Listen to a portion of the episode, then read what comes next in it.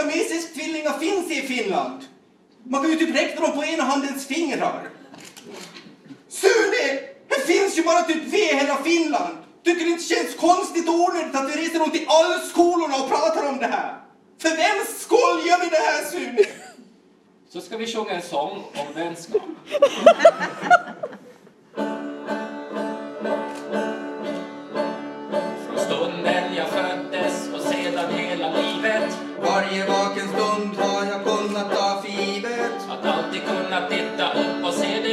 långfingret mot När vi äter middag eller åker ut och cyklar När vi går på bio så är det min stora lycka. Att alltid kunna titta upp och se det visa långfingret Åh, vi Delar på allt men vi är olika själar. Sune älskar djur medan Darling har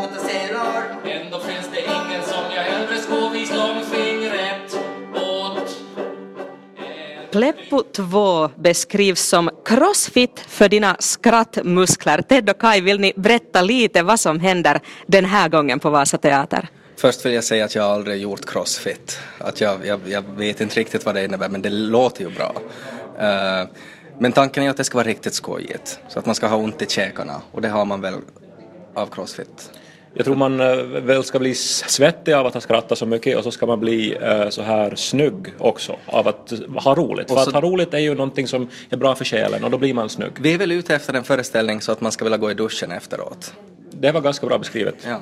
Crossfit. Den här gången är det alltså en tvåmansshow. Hur har det varit att jobba bara på två på stora scen? Ja, ehm, det är ju en utmaning är det ju, för att det är ju en större scen att fylla. Men samtidigt så har vi ju många av de här karaktärerna som har ganska stora stora Personligheter. personligheter så att det har nog liksom gått. Eh, Men att det är en utmaning framförallt i de här bytena. Alltså att vi har ju över 30 klädbyten och när vi bara är två personer så är det ibland svårt att faktiskt att någon står på scen ibland. För att det känns som att vi bara byter kläder. Jag är ju för sig van med 30 klädbyten varje gång jag ska ut på stan men att det här eh, det är väl svårare för Ted det här tror jag. Ja, ja, jag har bara två kläder så att ni nämnde här att multimedia är en stor del. Är det här också på grund av just klädbyten och andra praktiska saker? Det är en del av det faktiskt. Um, vi har två stora skärmar där vi kommer att visa en massa projektioner, vi kommer att visa um, olika sådana där bytesgrejer eventuellt, att mellan två sketcher kanske det händer någonting där. Och sen har vi också en hel del musiknummer uh, där de här projektionerna kommer att spela roll. Att det kommer att bli lite MTV, lite musikvideo eventuellt.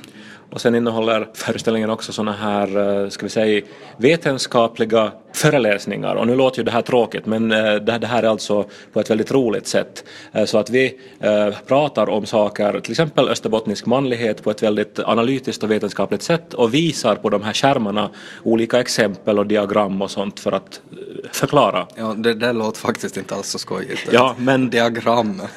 Men diagram, vi ska göra diagrammet roligt. Det är ju det som... Ja, det har varit den största utmaningen. Ja.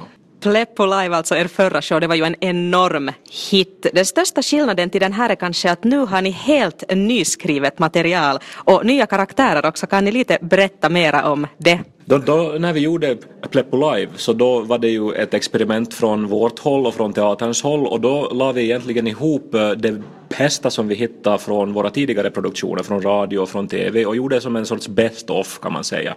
Eh, men nu har vi då skrivit helt nytt material som är skrivet speciellt för den här teatern, speciellt för den här scenen, speciellt för att det ska vara två personer som gör det.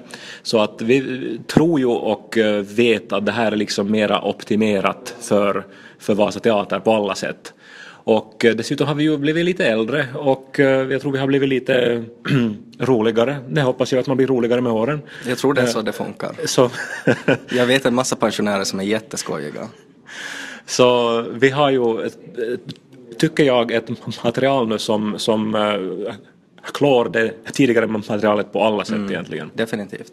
Men Österbotten är fortfarande väldigt centralt. Österbotten är centralt. Eh, det som ju har hänt på de här fem åren är är ju att vi inte har bott i Österbotten på de här fem åren. Så, så det är ju någonting också vi försöker utforska, att den här förändringen när man går från Helsingfors där vi bor tillbaks till Österbotten och vad som händer med en. Och också det här med att man morrar på. Alltså i Österbotten så morrar man och på. Man gör samma sak hela tiden. Saker och ting är ganska oföränderliga. Och så är det ju inte till exempel i Helsingfors att där ändras det varje dag. Och det här är ju någonting också som vi försöker utforska. Eh, och hur man kanske måste ha den här mentaliteten att morra på.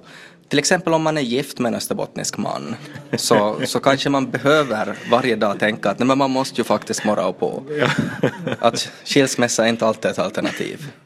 Ja, alltså det är väl den österbottniska mannen och den österbottniska manligheten som står i fokus och det är inte bara då för att vi är två män som gör den här showen utan också för att det är någonting som intresserar oss och för, för att vi har väl och för upplevt... att vi inte passar in i den rollen. Ja, alltså vi är, vi är män uppväxta i Österbotten men vi har väl aldrig riktigt upplevt att vi har passat in bland de andra karlarna, att vi är som tjuren Ferdinand lite så här och det här försöker vi undersöka här också. Jag önskar er riktigt lycka till med föreställningarna. Jag har hört att publiken redan vallfärdar hit fast det inte ens har öppnat ännu. Det lönar sig att boka om man vill se den här showen. Dagen jag dör och blir nedgrävd i en låda Så hoppas jag att där ska finnas rum för oss båda Så att mitt skelett sen för evigt visar lång